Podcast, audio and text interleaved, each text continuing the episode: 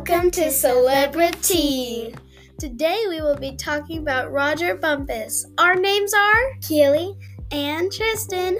Hit the music.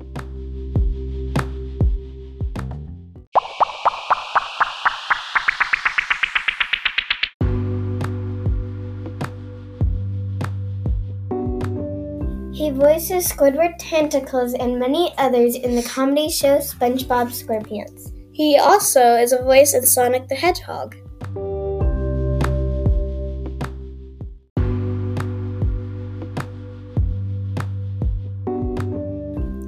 Rodger Bumpass is a married man. He is married to Amy Stiller. His parents are Virginia and Carol Bumpass. Bumpass was born in Little Rock, Arkansas on November 20th, 1951. His middle name is Albert. He attended Little Rock Central High School, where he received his first training in theater. He attended Arkansas State University, where he majored in radio TV and minored in theater. He is known for providing extra voices in Toy Story 2, A Bug's Life, and Tarzan.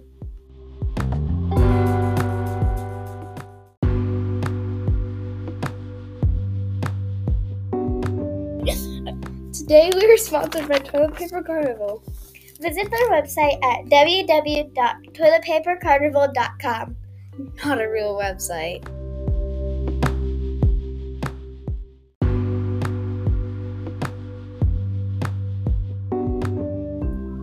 His sun sign is Scorpio. He went to Arkansas State University.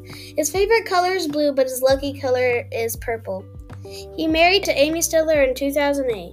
His net worth is 4 million. It's estimated